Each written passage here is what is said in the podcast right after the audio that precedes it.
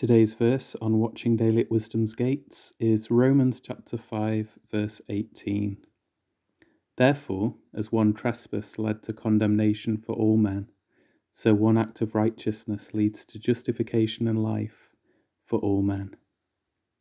How can one man, Jesus, save many people from their trespasses? Surely only one man can pay for one man's crime. This verse begins to explain how Jesus can save many people. It was our forefather Adam's one act of disobedience that led to the world and ourselves being in the state we're in.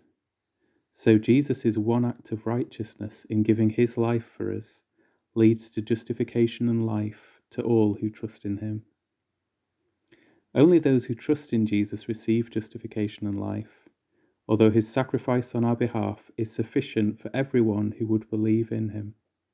Our jump into rebellion was one simple act. Jesus' provision of salvation is one simple act. All who are in Adam die. We all die physically, and we're all born dead spiritually. All who are in Christ live eternal spiritual life, and for us, even death is just falling asleep until Christ wakes us up.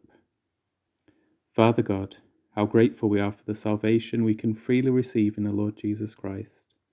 Please forgive our rebellion and help us to trust in Him. In His name, Amen.